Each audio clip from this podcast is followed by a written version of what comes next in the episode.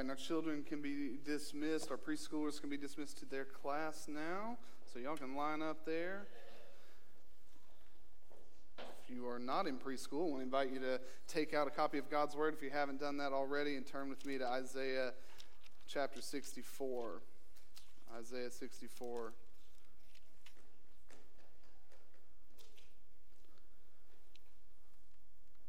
We focus a lot of attention on already, the Advent season is a season of waiting. It is a season of longing. It is a season of great anticipation. And uh, the Advent season um, uh, lasts for the four Sundays leading up to Christmas. It culminates on Christmas Eve, which we will have a Christmas Eve service here as we do every year.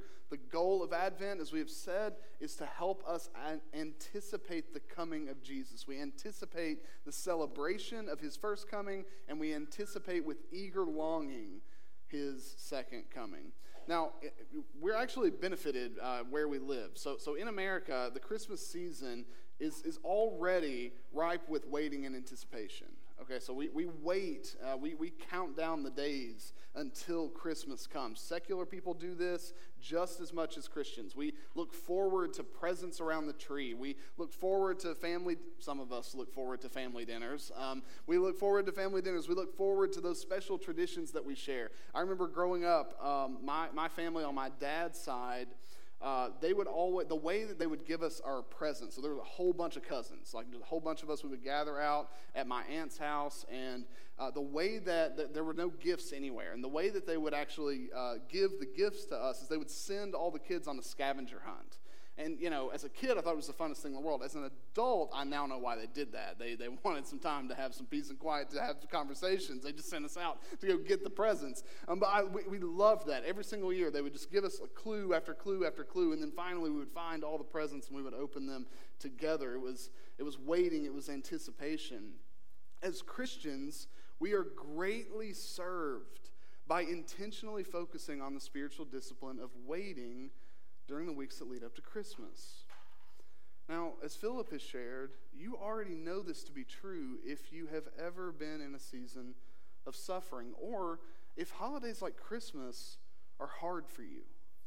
If they're hard for you, you know already, even if you don't consciously think about it, the importance of waiting.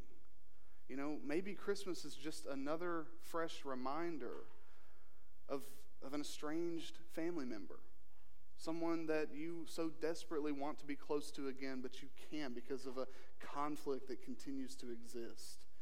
Maybe you've lost family members and you don't think about it very much, but every time your family gets together for Christmas, you're reminded of who's not there, who's not at the table. And, and that's a hard thing. Uh, you know, my family, we, we just visited Kentucky. We were there for Thanksgiving, and it's the first time we had, we had been at a Thanksgiving dinner with my family in six years. We, have just usually stayed here for Thanksgiving and gone home for Christmas. But this year we went back for Thanksgiving, and it, I, I have to be honest with you, it was, it was odd, it was strange. It was a little sad to be gathered around the table, and, and my grandparents on my dad's side were not there. You know, they, they had passed away, and, you know, I hadn't, the last time I'd had Thanksgiving dinner with my family, they were there. And so it, it was an odd thing for them not to be there. Um, so, our big gatherings now, they're reminders of the power and the sting of, of death. Christmas can be a reminder that the world is not as it should be. And, and really, when you think about it, the birth of Jesus itself is an event that proves that the world is not as it should be. Christ has come to set right a world that has gone wrong. Christ has come to redeem a people who have strayed very far from God. But the question is, and this is one reason why we're, we're, we're sharing testimonies. We don't just want this to come from sermons. The question is, what do we do in the meantime? If, if, we, if we are a people who recognize Christ has come, He has set all things right, we have access to God, we are forgiven, and we have a glorious future awaiting us, but in the meantime, we still suffer. There's still pain, there's still anguish. What, what do we do? Well, all over the scriptures, the counsel is something we don't like to hear. The counsel is wait. Wait. Wait on the Lord. We wait with patience and faithfulness. We put our trust and hope in the Lord to come down from heaven once again and set things right. That's what we're focusing on this Advent season is waiting and longing. Um, our Advent series this year is going to be uh, situated in a very important context. We're going to be focusing entirely on the book of Isaiah, which is situated in the context of exile. We, we have the people of Israel who are in a season of suffering and confusion and frustration and anger at the Lord um, for the situation that they are in the, the people of Israel are in a season of waiting and longing. It's in the book of Isaiah, more so than any other book in the Old Testament, that we have allusions and prophecies of the coming Messiah who is going to come and set all things right. It is no mistake that it was during this context of suffering and anguish and pain and lostness and sin that a prophet like Isaiah says, But there is one who is coming. He is coming, and he's going to set all this right.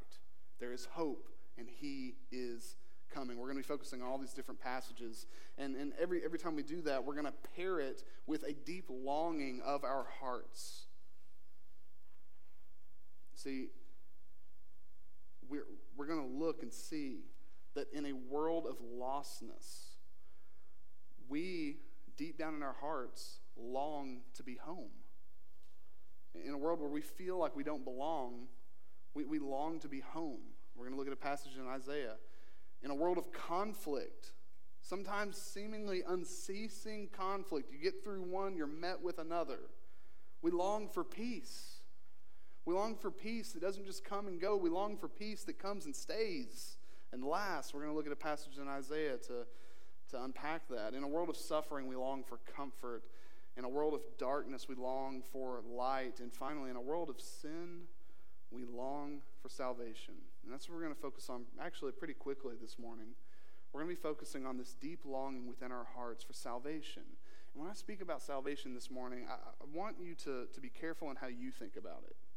Most of the time, when we think about salvation, we get really technical. We start thinking in legal terms and we start thinking in theological terms, and we're like, okay, salvation. We've got regeneration. You go through the order of salvation. You know, we got you know, God predestines, and we got regeneration, and we got justification, sanctification, glorification, and, and you, it becomes something that's just kind of listed out on paper. But think about the word itself salvation. You know, another valid way to translate that word throughout the scriptures is rescue. Rescue. Let's not complicate this. Let's not, let's not get too, let's not get trapped up in our heads salvation. God has come to save us. We're longing, we're needing Him to save us from our sin, from death, from our enemies, from suffering, from all of these things. What does that mean? If you're in trouble, if you're in danger, and you need to be saved, it means at least at least you can't do anything to help yourself if you need to be saved. Think, think about falling in a, in a pool of water, a deep pool of water, and you can't swim. You can't swim. Like, uh, you're going to die unless someone rescues you, saves you. Well, the person who rescues you and saves you, whenever they get under the water, do they have like theological conversations with you or, or like conversations about swimming and, you know, all, all this stuff? No, what do they do? They dive in the water, they grab you, they pull you up, they rescue you, they save you, they take you from a place of death to life. When you think about salvation, I want you to think of it in, uh, in more of a realistic way a real, tangible way. You live in a world of darkness and you need to be rescued from it. You have sin that exists in your heart and you need to be rescued from it. You need to be taken away and placed in something new and better. The, the people of Israel, they, they give us this, this wonderful illustration that we find, and it's through their experience. They are in exile. What does salvation look like for the Israelites? It doesn't just look like, you know, renewing their faith in God. That's definitely, absolutely crucial to it. But what salvation actually looks like in real time is they return from exile. Something happens in real time. That's what we're longing for, are we not? In a world of decay, in a world of death, in a world of disease, do we not long and hope for rescue from this place? To live in a world where there is no such thing as disease, where I'm sorry, all my doctor friends in the room, where your jobs are unnecessary? We don't, we don't have to talk about healing because there's no sickness. We don't have to talk about conflict resolution because there's no conflict. Salvation is at the heart of it. And we need to be in the book of Isaiah because it's set in this exile. God's people had lost their homeland, they had lost their place of worship, they had lost their significance as a people, they had lost their national identity. And they were living in a foreign land under God's judgment because of their sin. And the prophet Isaiah, he's coming and he's, he's declaring the word of, of the Lord to them, for them to show them that their problem is so much deeper than just exile. They had a problem that was at the heart of all of their other problems. They had rebelled against the Lord, and they were now living under his judgment. So, throughout this book, Isaiah is, is helping the people of Israel long for salvation from their desperate situation. Now, specific to our passage here, Stretching back into Isaiah 63, actually, you start in Isaiah 63 15 all the way to uh, the end of Isaiah 64. Isaiah gives us this prayer of lament. It's, it's a cry for mercy. And it shows that Isaiah, in representing the people of Israel, that they finally understood their deepest problem, that they were in desperate need of rescue, that they didn't need to be improved, they didn't need to just make some changes here and there. They were in utter desperate need of salvation. And this prayer expresses a waiting and longing heart for God to intervene, to step in, and to save. So, as we anticipate the celebration of Jesus' birth, let's focus this morning on why we need Christmas to be true in the first place. Why we desperately need Christmas to be true. Why we need God to come down and save us. We're going to do it by looking at the three movements in this prayer. So there are three movements. First, we see a cry from darkness. Second, we see a dark epiphany. And third and finally, we see surprising good news. So a cry from darkness, a dark epiphany, and surprising good news. All right, first, we see a cry from darkness. I want you to go back with me to Isaiah 63 and start in verse 15. I'm going to read this for us. Starting in verse 15, this is how, how the, the prayer begins. Look down from heaven and see, from your holy and beautiful habitation. Where are your zeal and your might? The stirring of your inner parts and your compassion are held back from me. For you are our Father. Though Abraham does not know us, and Israel does not acknowledge us, you, O Lord, are our Father, our Redeemer. From of old is your name. Do you already hear it? Do you hear the pain and the anguish and the confusion and the frustration? This is a lament to God. Look, look at verse 17. O Lord, why do you make us wander from your ways? And harden our heart so that we fear you not.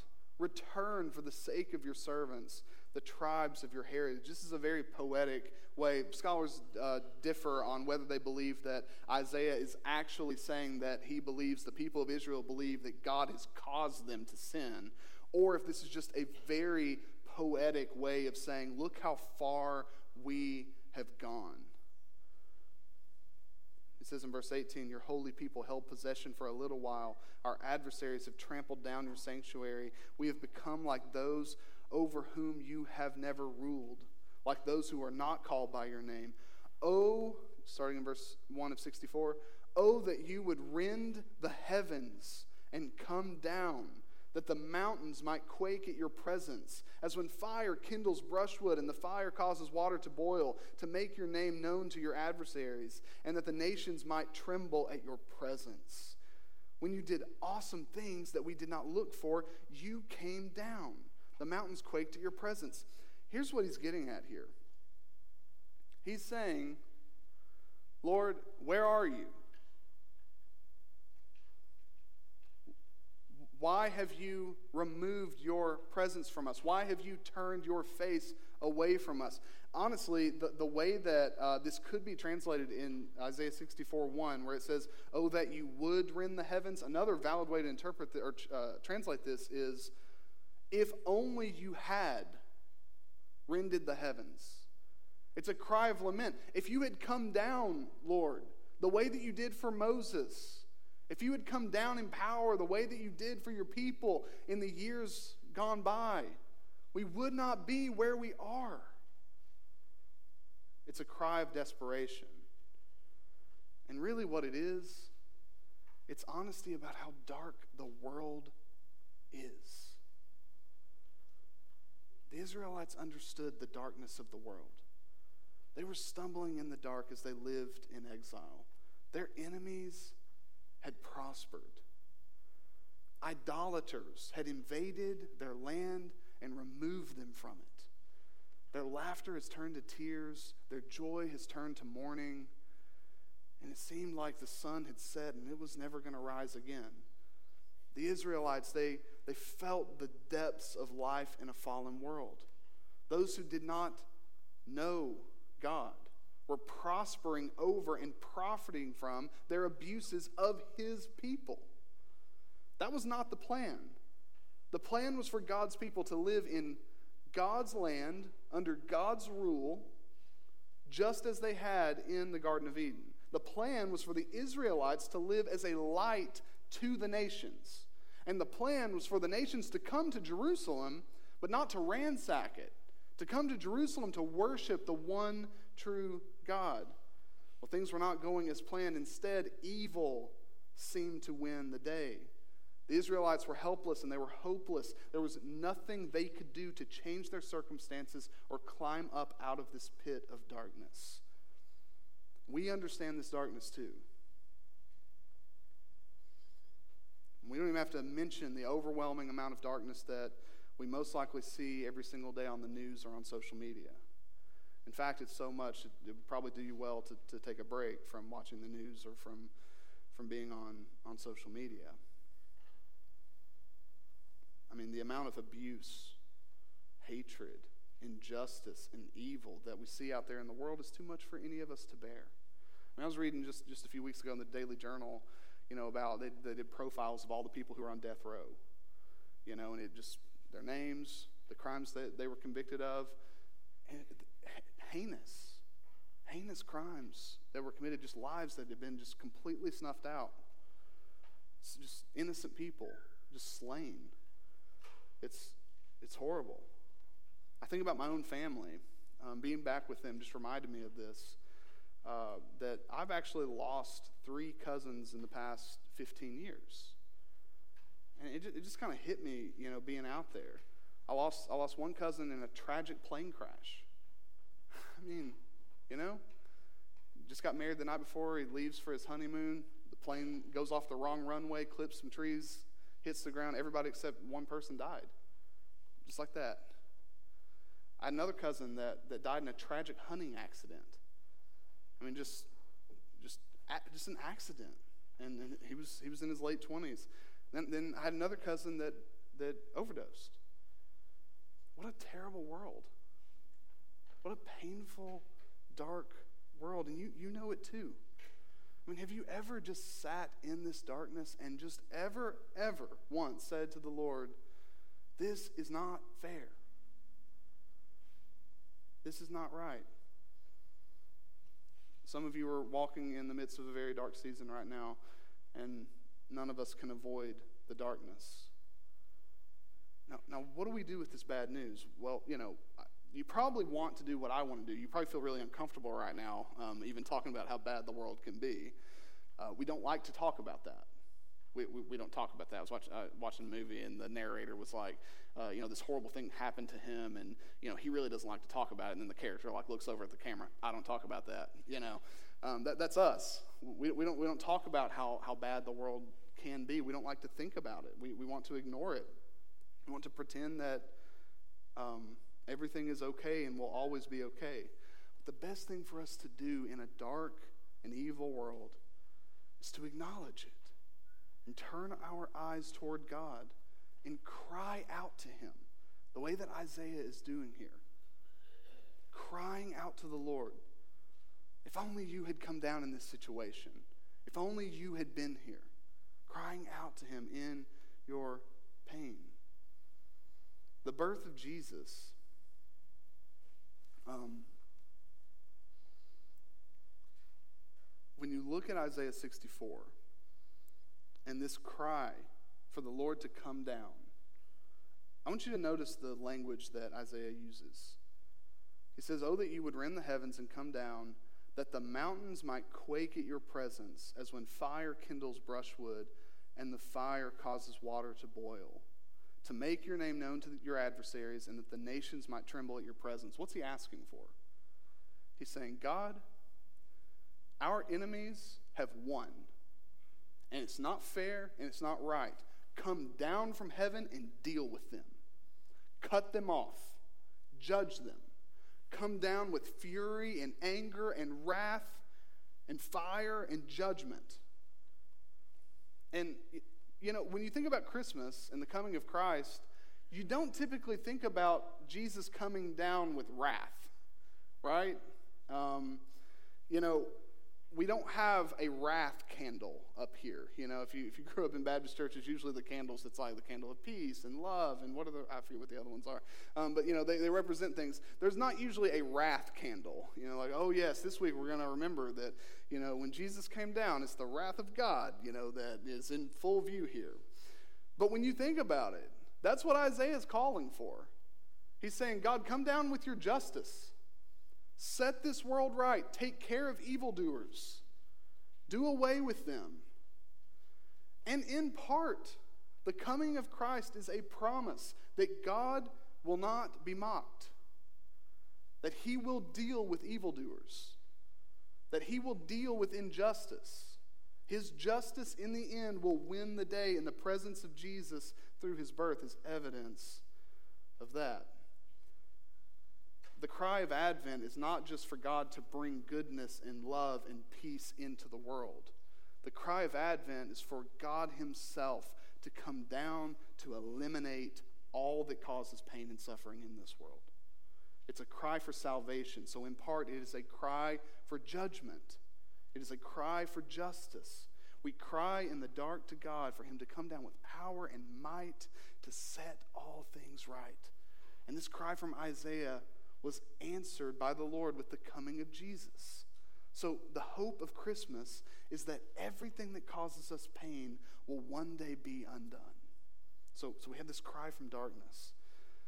But then, as, as you keep reading through Isaiah 64, something changes. There's a shift, there's a dark epiphany, that, that this dark realization that Isaiah has. We wait and we long for salvation not just because of the darkness that's all around us. Oh Lord, save us from this place. We long for salvation because of the darkness that's within us. So, if the only thing that we needed to be rescued from was the darkness that's out there in the world, we would not need to worry at all about the idea of a holy and just God coming down from heaven in judgment. We don't have to worry, worry about it at all. But that's not the problem we have the darkness out there. The problem is deeper. See, we're a lot like the Israelites. You notice the first part of this prayer. It's focused on their suffering. They're, they're, they're the victims, you know? Look at what's happened to us. Look at where we are. Lord, would you come down and deal with those guys over there? They're the, ba- they're the enemies, they're the bad people.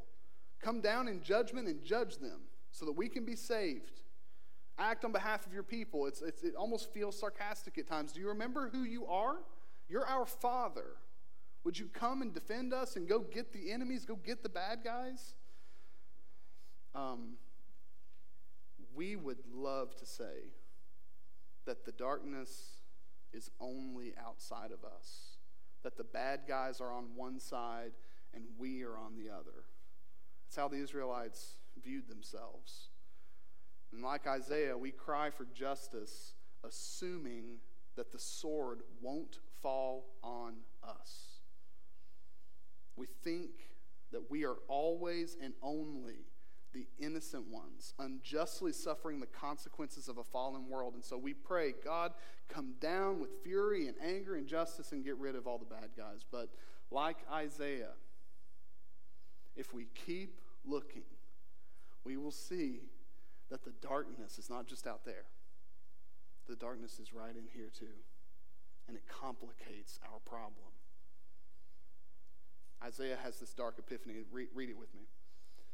He says in verse 4 From of old, no one has heard or perceived by the ear, no one has seen a God besides you who acts for those who wait for him. Just, just notice the downward progression here. You meet him who joyfully works righteousness, those who remember you in your ways. So he's like, Lord, act on our behalf. Come down, judge our enemies. And we know that you will because it's within your character, it's consistent with your character to act on behalf of those who wait for you, to act on behalf of those who rejoice in godliness, who want to be like you, who want to be a light to the nations and reflect your glory. And then look what happens. Has this realization Behold, you were angry. And, and what does he say? And we sinned. It doesn't, it doesn't land as well in English, but what, what Isaiah is saying here is you have been consistent. You hate sin. You, you've shown us that you deal with sin and how you deal with sin. And it's one of the reasons we're calling on you to come down and deal with those who have sinned against us. And even though we knew that, we kept on sinning. Even though we knew about your justice and your wrath and your will for us. Even though you had given us your word, we sinned. In our sins, Isaiah says, we have been a long time. And then he says here, and shall we be saved? Other translations uh, really make the point. They say, How then shall we be saved? How can, how can we be saved? As a people who has received your word and your promises and have continued to sin against you. We of all people, how can we be saved? He goes on, he says, We have all become like one who is unclean, and all our righteous deeds are like a polluted garment. We all fade like a leaf, and our iniquities, like the wind, take us away. There is no one who calls upon your name, who rouses himself to take hold of you. You have hidden your face from us and have made us melt in the hand of our iniquities. Um, Isaiah has this dark realization in the middle of this prayer that if God did actually come down in fiery judgment, his wrath would fall on his people too. Do you see the problem we have? We want God to rescue us from all the badness, all the darkness that's out there. But if he actually did come down, to judge all that was bad, if he actually did come down to set right all that was wrong, how, how can we be saved from his wrath? That's the question that's being here. That's the question of Christmas. We can't ask God to save us from the darkness that's out there in the world without also needing him to save us from the darkness that's in our own hearts. I, I love how this one author puts it. He says, If only there were evil people somewhere insidiously committing evil deeds and it were necessary only to separate them from the rest of us and destroy them. But the line dividing good and evil cuts right through the heart of every human being. And who is willing to destroy a piece of his own heart? See, before a holy and just God, we are unclean. Our best righteous deeds are polluted with our sinful attitudes. We are like a fading leaf. We are disinterested in the Lord. And we are alienated from him. At the dead center of this prayer, Isaiah asks a devastating question How can such people be saved? We want God to set things right. We want God to come down. That's not good news for sinners like us. It shows us that we need salvation. Isaiah communicates what we must communicate when we are confronted with our sin. That we don't just need improvement, we need salvation. And we need God to save the world. This is key. Without judging us. For us to have any hope at all. We, we want the world to be saved, but in order for Him to restore and renew the world, we need Him to do that without judging us. Our problem in crying out to God in our darkness to save us and set things right is that we are all part of what's wrong with the world. The darkness is in here, which means we deserve God's wrath. The problem is deep. It isn't that God isn't able to set the world right. The problem is how can He set the world right and spare us at the same time? You need to feel this because there's some surprising good news here. It should surprise you that it's good news for a holy and just God to come down from heaven to meet you. But it is. Let's look at one more thing here the surprising good news. Look with me in verse 8. So after after this sullen realization of the depths of their sin, Isaiah, behalf of the people of Israel, he says very importantly, very beautifully, but now. But now. O Lord, you are our Father. We are the clay, and you are our potter. We are all the work of your hand. Be not so terribly angry, O Lord, and remember not iniquity forever. Behold, please look we are all your people. We wait and we long for salvation because God has come down in mercy and grace and love.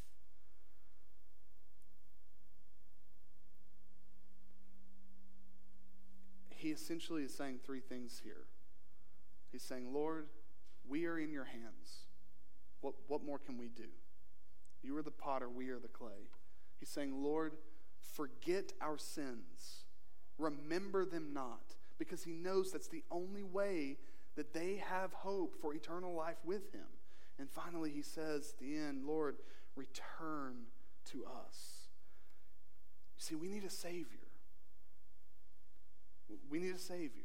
Not, not, not moral improvement, not, not, you know, just the Bible and we learn how to obey God. No, we need a Savior to come down. We need God to come down. We need a Savior who is untouched by the darkness of sin. We need a Savior who can do something that allows God to forget our iniquities without failing to be just. And all of Israel's longing and waiting for salvation was found in Jesus. And the same is true for us. Jesus is the only Savior because He is not of this dark world. He is the Creator, not the creature. He is untouched by the darkness of sin. In His life, Although there was so much darkness around him, there was never any darkness in him. Jesus is the only Savior because only He met the standard that Israel and we failed to meet. He perfectly rejoiced in righteousness. He waited on the Lord perfectly. He did what we and Israel had failed to do. And Jesus is the only Savior because His death was not due to His sin, unlike the rest of us. His death was due to our sin. So, how is God able to remain a good and righteous judge who can come and deal with all the evil in the world without also putting us to death? How can He forget our iniquities and remain a good and faithful judge? Well, the only way for the sword of God's justice to not fall squarely on sinners like us is for someone to take our place. In his death, Jesus bore the wrath of God in our place. He took the curse of sin from us And then his unpolluted, perfect righteousness was then credited to us by faith in him. So the people of Israel, they, they longed and they waited for God to come down, a just and holy God coming down from heaven to visit his habitually sinful people is surprisingly good news. Because when God came down at Christmas, it was to save us, not only from the world around us, but from the sin within us by living the life that we should but can't live, dying the death that we deserve, and by rising from the dead to conquer every evil thing around and within us. There, there are two takeaways here. Um, this salvation has been fully accomplished through Jesus and what he has done.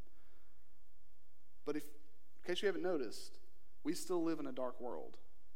And in case you haven't noticed, although you have been redeemed and you have been forgiven, you still have darkness within you.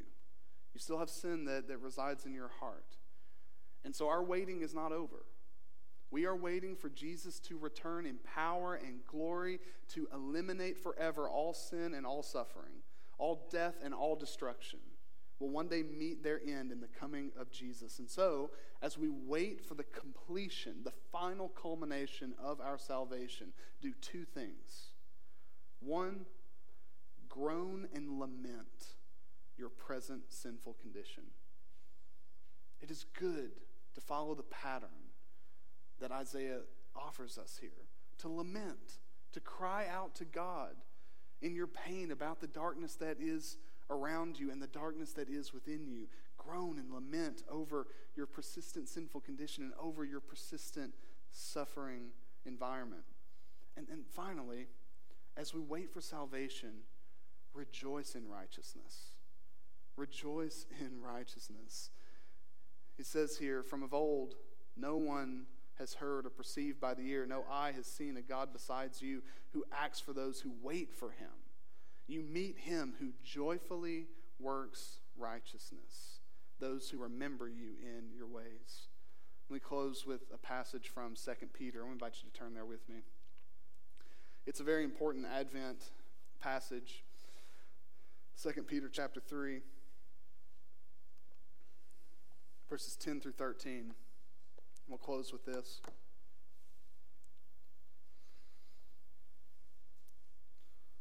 Peter is, is writing about the second coming of Jesus. And he tells us what we should be doing as we wait for Jesus to return. 2 Peter chapter 3, starting in verse 10. But the day of the Lord will come like a thief, and then the heavens will pass away with a roar, and the heavenly bodies will be burned up and dissolved, and the earth and the works that are done on it will be exposed. Since all these things are thus to be dissolved. So, so notice what Peter's doing here. He's saying one day Jesus is going to do exactly what Isaiah was crying out to God for him to do. He's going to come down with power and might and justice, and he's going to set all things right, and he's going to deal with all evil. It will all be out in the open, it will all be exposed, and he will deal with it. And while we wait for that to happen, Peter says, since all these things are going to happen, thus to be dissolved, he says, What sort of people ought you to be in lives of holiness and godliness, waiting for and hastening the coming of the day of God, because of which the heavens will be set on fire and dissolved, and the heavenly bodies will melt as they burn. But according to his promise, we are waiting for new heavens and a new earth in which righteousness dwells. As we wait for that day, as we wait for the new earth, as we wait for the new heavens, where righteousness will fill the earth, will fill our hearts, where it will be only light and no darkness. As we wait, let's bring light into every single place that we go by rejoicing in righteousness, pursuing godliness and holiness. Let me pray for